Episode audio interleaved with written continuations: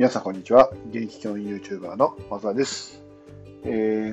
授業の動画をアップしたりとか、あとはラジオ形式でですね、こんな風に配信させていただいております。今日のテーマはですね、これはもうこれにしようってね、朝聞いてて思ったんですけど、鴨頭さんの本気を見たっていうね、そういうテーマでお話しさせていただきたいなと思います。よろしくお願いします。ですね、今日の朝ですね、ボイシーの方を聞きながら、学校の方を向かってたんですけども、そこでですね、鴨頭さんの本気を、帰りか今日の帰りですね、鴨頭さんの本気を見たんでね、もうこれは、今日は配信これにしようって決めたんですけど、詳しくはですね、僕のこの音声のところにリンク貼りますので、そのリンク飛んでいただきまして、実際鴨頭さんのボイシーの方を聞いていただけたらなと思うんですけども、内容としてはですね、新しく鴨頭さんが、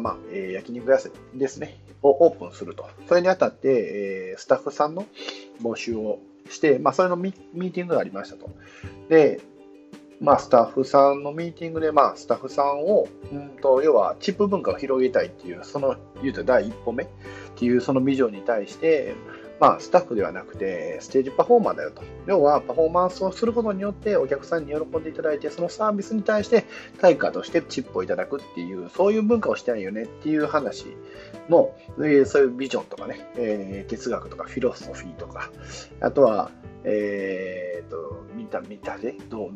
していくか、ファンクション、機能的な部分ですよね、どうするかみたいな話をこうされたみたいなんですけど、そこで、じゃあどういう人がサービスとして、いわゆるステージパフォーマーとしてのサービス精神旺盛なのかっていうのを考えたときに、読解力だよという話をね、そのボイスでされていまして、これがそんな例を出しているときに、なるほどって思ったんですよ。で、なるほどって思って、じゃあその読解力をつけるために何をしてるかっていう話がですね、Facebook グループをその後のスタッフで作っておって、で、毎日ですね、鴨頭さん毎日ボイシーアップされるんですね。と、チキン工具の西野さん、これも、毎日ね、アップされるんですけども、この2つの音声を聞いたあなたの、見解、言ったらあなたがどう読解したか、これを毎日投稿しなさいっていう宿題みたいなものがねあって、でこれ聞いた時にマジですげえ本気やと思ったんですよ。っていうのもですね、鴨頭さんって、もちろん YouTube 講演家でありながら、話し方の学校というね、学校のもちろん説明会も含めて講座をしていると。でそれにプラス今やったビジネス YouTuberの養成講座っていう講座をしていると。でもちろん講演の活動もしていると。あとはオンラインサロンでね、いくつか運営していると。でそこにこの、焼肉屋さんのスタッフに対しての Facebook グループがあると思うんですけど、じゃあその読解力をつけようと思ったら何をしないといけないかというと、スタッフさん何人いるかわからないけど、そのスタッフさんが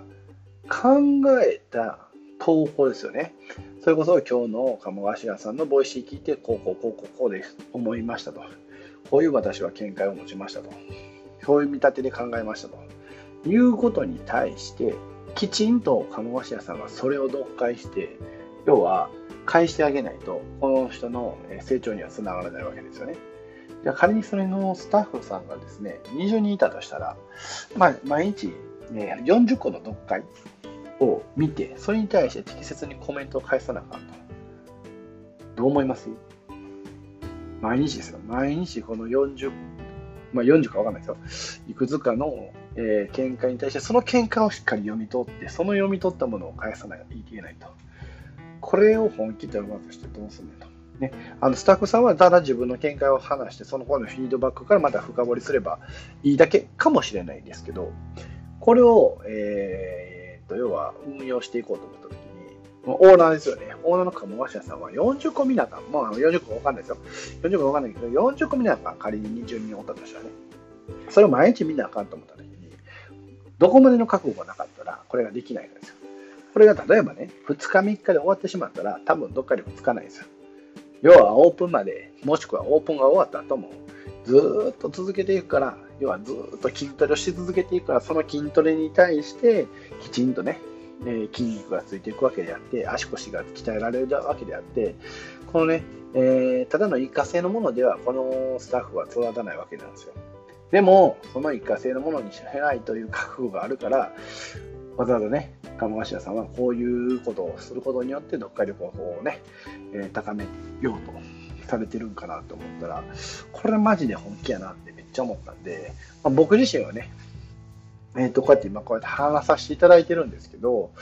まあね、そういう別にステージパフォーマーじゃないけども、なんかそういう環境に身を置くことってほんま大事やなとは僕自身も思ったんでね、すごいなって思ったし、それが参考になりますよね。要は鴨頭さんほどの人言うとね、 YouTube も100万人いってて、まあ、多分収入も結構あるんですけど、そんな方ですらこのサービスね、サービスに対してこうチップができるような文化、こういうものを作っていくっていうことに、ここまでのリソースを割くんやなっていうのはやっぱり参考になりますよね。うん、だから生半可じゃないんだぞと、もっと覚悟を持っていけよっていうことをなんか、教えてくださってるような、そんなボイシーだと僕は感じましたので、もしよかったらですね、皆さんも聞いていただけたらなって思っております。またね、概要欄の方に、そちらのリンクも貼っておきますので、ぜひご覧になっていただけたらなと思います。では最後までご視聴いただきましてありがとうございました。これからもよろしくお願いします。ではまたね。